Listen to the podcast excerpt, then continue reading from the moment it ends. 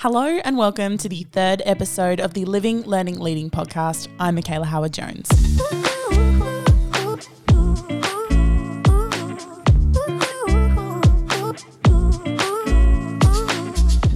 On today's episode, we're going to be diving into the capability, intercultural and globally minded inside of Nazareth Catholic College. To start us off, James sits down with a group of Year 2 students, Kalani, Carla, and Reese, to see what this capability looks like in their classroom. Can you talk to me a little bit about the work that you've done around this particular capability? Can you tell me first, like, what it is and how it started? Do you remember when you first started working on it? Yes. So, um, we were working around Japan. Our teacher asked us to do bookmaking, but she said we got to do a certain type of bookmaking, mm-hmm. and it was about Japan. So each one of us in the class made a book about Japan. She had some subjects on the board such as food, sport, transport, cartoons, games, and kimono. Is there any particular sushi that you really like? The ones that you tried? raw salmon, Mm-hmm.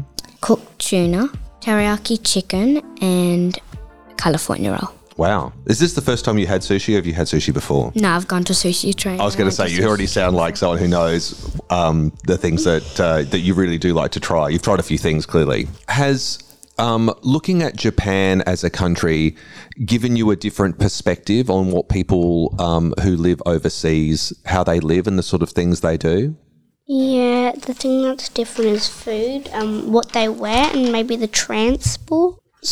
The food, um, it's different because they usually use things that are underwater, such as seaweed. Um, some of it's fish. They don't have many factories. They don't have many factories. They, like, yes, they don't make. They do it by hand. Okay. They don't have a big factory to make Doritos and stuff. Yes. So, um, they also use rice, sticky rice to make the sushi. There's gyoza, which is temp- um, technically dumplings. Has learning about Japan made you interested in um, cultures and things from different countries? I'm still trying to focus on Japan, but maybe Italy. Okay. What is it about Italy that interests you? Well, because um, I'm from Italy, Okay. And we do learn Italy. and we do learn Italian at school. But Okay. um, I want to see um, the other part of it, not just the language, how they built their houses, because they're very colourful, mm-hmm. and the gondola and things like that.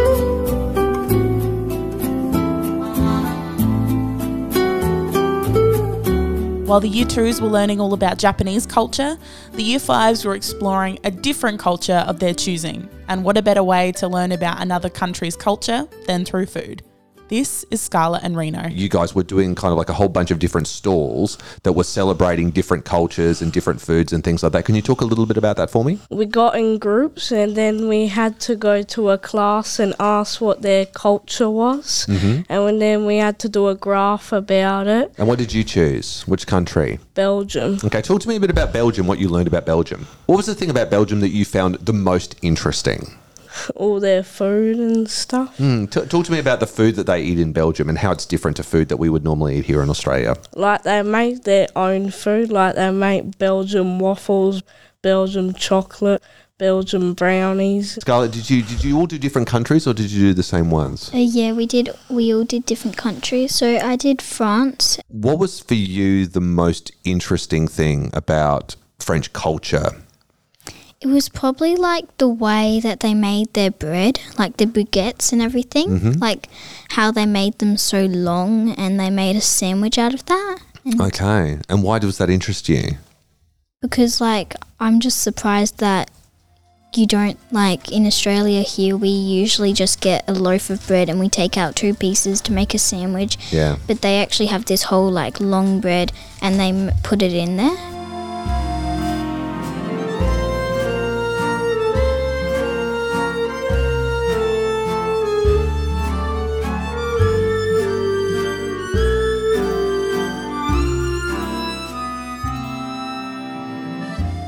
Has has learning about the different culture of France has it made you more interested in other um, learning more about different cultures in the world? Yeah, because I like I learnt about the French Rev- Revolution during it, and Okay. like I kept on asking my mum about like what what happened and everything, and yeah. Right, right. That's that's that's great, and it's been great to be able to have those conversations. What's it made you curious about in terms of um, other things that are in the world? I was just like wondering because I thought that the French Revolution was like a war where they were like fighting with different countries, and then yeah, I didn't really actually realize that people can have like a war against their own country. Up next is Liliana and Raf, two year six students who, along with the rest of their year level, have been studying different Indigenous groups from all around the world. every term we get a theme and this term was C and D and that stands for creators and destroyers which is volcanoes and Right. yeah and we all got a volcano and with that volcano was a indigenous group and mine was um, Mapuche and what we did we got a volcano and we had to research um, our indigenous group and um, the volcano at the same time and how they um, live with that volcano nearby and how they survive. My um, volcano was in South America, which is in Chile. Um, and so the volcano was in Chile, and that volcano was called Lamar. Um, how about you, Raf? What did you, would, uh, you study something in a different region? Uh, yes, to very me about different that. region. Okay. Uh, mine were from Alaska, spanning Mm-hmm. down to southern Greenland. So these were the Inupiat. Um, you pronounce that so well. I don't know if it's right or not, but it sounded fantastic. thank you. um, and our volcano was Mount Redoubt, also known as Sopka Redutskaya, which is the Russian name given to it, meaning fortified place. Okay, so very, very different part of the world. What did you find in that study that surprised you the most? Probably the ice cream that they made. Ice cream they made. You don't usually think about that sort of stuff. Talk to me about that. Tell me about the ice cream. So the ice cream, it was made out of very, very odd things. They had lots of berries, so blueberries, raspberries, cloudberries, other things like that. And then they had seal fat, seal blood, seal guts, not just seal, just anything they could find, such as fish, um, walrus, anything, because they needed nutrients in a place where there's not much. Yeah. So then they would grind it into a paste and uh, just eat it raw. Oh, so that that's that's not in the ice cream, or is this the ice cream This you're is the about? ice cream. And they ate it because it had a lot of vitamin A, D, C. It's very good for them. Anything that really jumps out to you that really surprised you a lot, uh, Liliana, in, in your area in the region where you studied? The Mapuche group is like, they weren't really welcomed into um, Chile because there were lots of Spanish people there and they didn't welcome them. And it really surprised me that um, they didn't welcome them and accept them at first. They're really strong to the land. So it was really hard for them to make um, to become one with the land of Chile because Mapuche means land. It was hard and difficult for them during that time. That's really, really interesting to me. Um, you, you're studying the, these these cultures that are that are that are quite far away. It's it's a it's a very different world in which they live. But we are, you know, in in a lot of ways, very blessed in Australia that we do have a lot of cultures that are living here in Australia. For you, has it increased? Uh, have you do you look at people in different cultures? Is there a different kind of appreciation or a different kind of understanding that you find emerging? Because of studying um, different cultures Well, I am from a very different culture. Oh, what culture are you from? Um, my mother was from El Salvador, so she is Mayan. So she is of an indigenous group.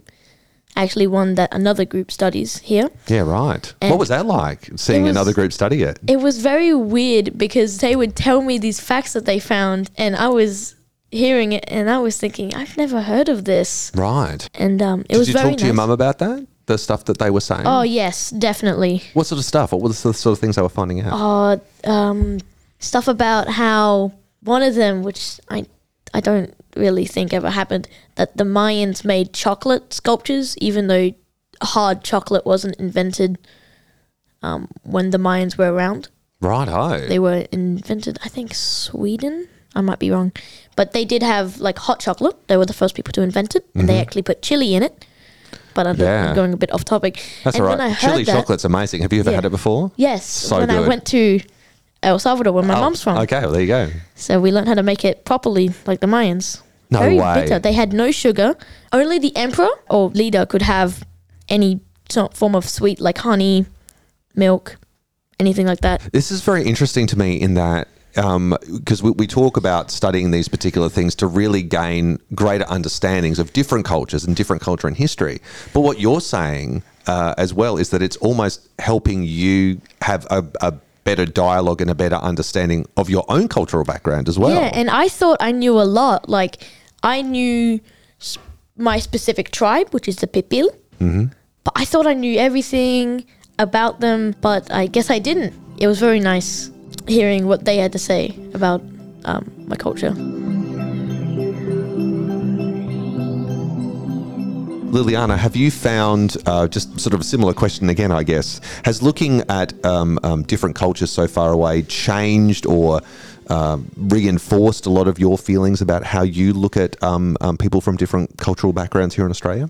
Um, I would have to say that um, I have learnt a lot about people who don't live in Australia and how much different it is over there, and um, how we are really, really privileged over here, and how some some people um, who live on the other side of the world might not be as privileged, but they're still having um, like the best time like we are. So yeah, because most people, um, there's lots of different cultures here in Australia, and I didn't realize how many there were in Australia, um, and there's, and it changed my perspe- perspective of how many people there are and um, how we.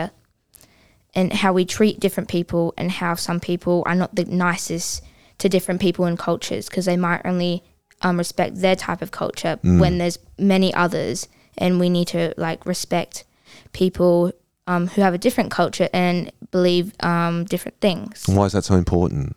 um, because everybody is unique, and um, even if they do believe in um, a different culture, like Raphael, he has um, his mum has a different culture um, to my mum and my dad, but I still respect him, and I still respect his mum. I'm good friends with his mum, so um, and so like we need to respect everybody, even if they are different or they act different, even if they look or sound different. Um, e- because they come from a different culture doesn't change how you should respect them.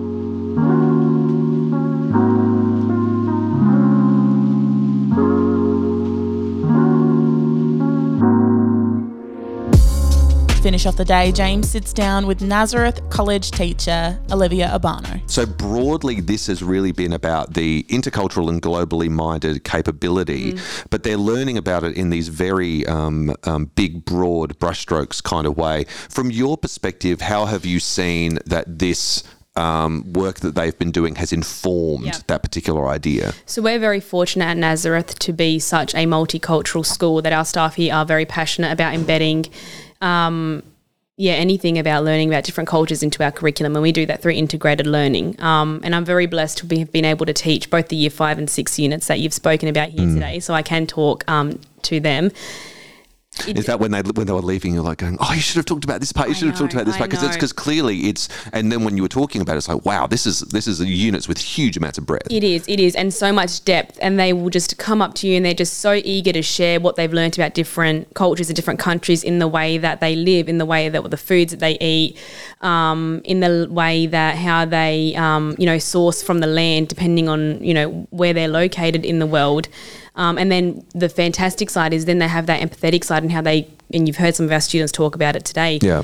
um, looking at those cultures or those countries that aren't as privileged as us, and we're just using these fantastic units of work to really develop um, just em- empathetic students who are globally aware of the world around them and the cultures around them as well. And we do so much celebration here around our school when it comes to um, the different cultures here. So it really is great to connect that to their learning uh, as well.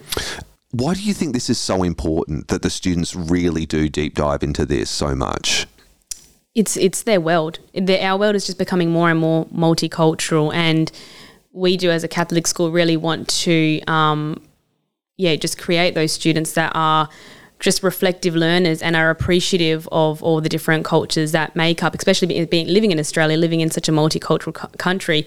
Just yeah, developing really respectful, well-grounded students. Um, is something that we really do thrive off of here in our community. Yeah. And how do you see that um, finding its way into just the day to day life of the culture of the school? the most fantastic things about these units of work that we do when we're looking at um, cultures from around the world is we give our students the opportunity to showcase them. So that's a bit of the video that you saw Yep. um, before, and that's exactly what our year sixes do as well. They create these incredible market booths or stalls where students and we usually invite our wider community in which obviously we can't do Yeah. because of covid but in the past parents and our wider community are invited in and our students are so excited to share their learning about these different cultures and what they've learned and how they live and how it affects them um, it's just really amazing to see them like you said not only just share that knowledge but then use that moving forward in their schooling to become more empathetic people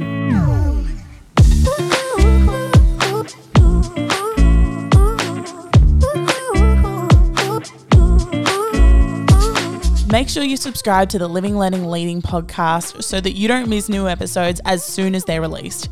And if you've missed any episodes from this season or last season, you can find them wherever you're listening to this podcast right now. The Living, Learning, Leading podcast was produced by James Meston and me, Michaela Howard Jones, as a production of RHD Radio for Catholic Education South Australia. Thanks for listening. We'll see you again in a few weeks for another Living, Learning, Leading episode.